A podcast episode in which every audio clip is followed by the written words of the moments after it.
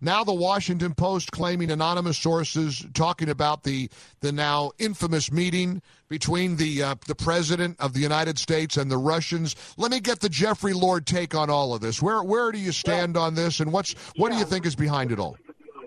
I, I mean, first of all, perspective. Number one, uh, the Obama administration leaked the name of uh, the CIA station chief in Afghanistan, and there was no furor to follow. I think they had to withdraw the guy because it put his life in danger, and there was none of this uh, furor about this. And last year, the White House announced, the Obama White House announced that they were going to give, uh, uh, they were offering Russia their intelligence on Syria. Not a peep of uh, opposition then either.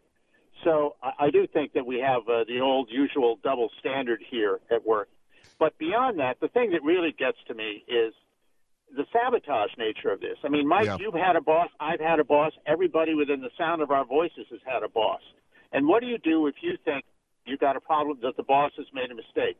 You either go to the boss directly, or if you've got people between you and the boss, you go to your immediate superior. Right. What you do not do is go to the Washington Post. And the only reason to go to the Washington Post is to embarrass the boss, is to sabotage him. And this is the problem here. We've got a lot of people in Washington, D.C. who hate this president and who are in the government and they are actively working to undermine him. And that is a serious problem. You know, I, I watch you on CNN, and, and you often just take a beating from from from Van Jones to to Anderson and all the rest of them. Some of them get more hysterical than others. I, have a theory that for many of these these guys and gals, it is very personal to them. It's not professional. It's not. It's no longer civil. Ted Cruz said a couple of weeks ago, and this was something that really stuck with me. He said there's an effort to destroy the careers and and lives of people who are in the Trump orbit. Is, is that an over? Do you believe that, Jeffrey? Is that an overstatement, or is, or is he spot yeah, on? I do think it's I do think it's very personal. I was on uh, uh, CNN today with uh, David Frum, Yep. who is uh, the ex-Bush speechwriter who's in the Never Trump camp, and he's now Right. with Atlantic Magazine. Yep. Well, his solution to all of this, he wants the president to resign.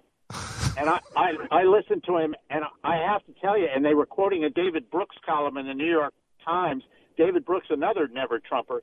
And I listened to David Frum, and with all due respect to him, I mean, it was just personal. He can't stand the guy.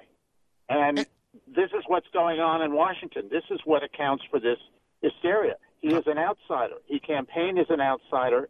He is there to upend all of this. That is really why they don't like him. I, I had a never. Tr- I've had an ongoing dialogue with a never Trumper who was in the Reagan administration, uh, the Bush administrations. You know him; he's a good man. He's a spiritual guy, Pete Wehner, and Pete has Yeah. uh, and re- he writes frequently about his never Trump ideology in the New York Times, and tr- and Pete has shared, uh, not only publicly but but in in correspondence with me, that that perhaps his animus, his personal animus towards what he believes is the the lack of fitness that that for, of Trump could you know get in the way of objectivity. And I, and as I said to him, listen, you know what my blind spot is?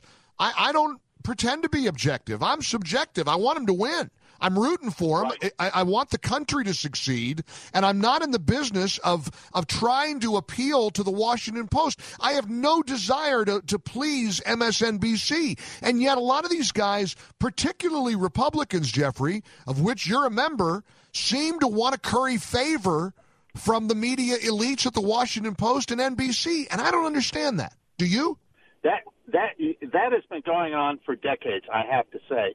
I mean, this is one of the problems that we get certain Republicans who are are deeply concerned if the liberal media says something bad about them. And in essence, their psychology is, no, no, no, I'm really a good idea, a good guy. Really, really, really. Yeah, please like they- me, they like me, like it. me. Yeah, like me, like me, like me. and uh, the great thing I loved about Ronald Reagan and also Donald Trump is he didn't care. Yeah, well, they, he doesn't care. He, he could care less. In fact, you know, and the problem with their attitude, they're never going to like you.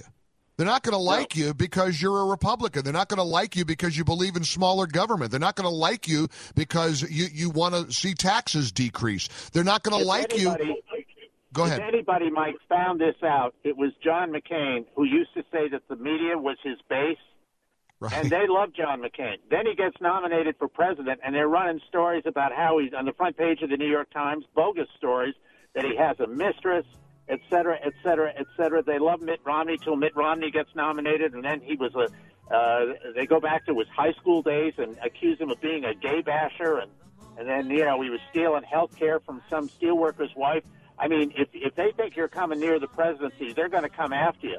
And in this case, Donald Trump realized dish it right back, dish it right back, and he did, and he's there, and they cannot abide it.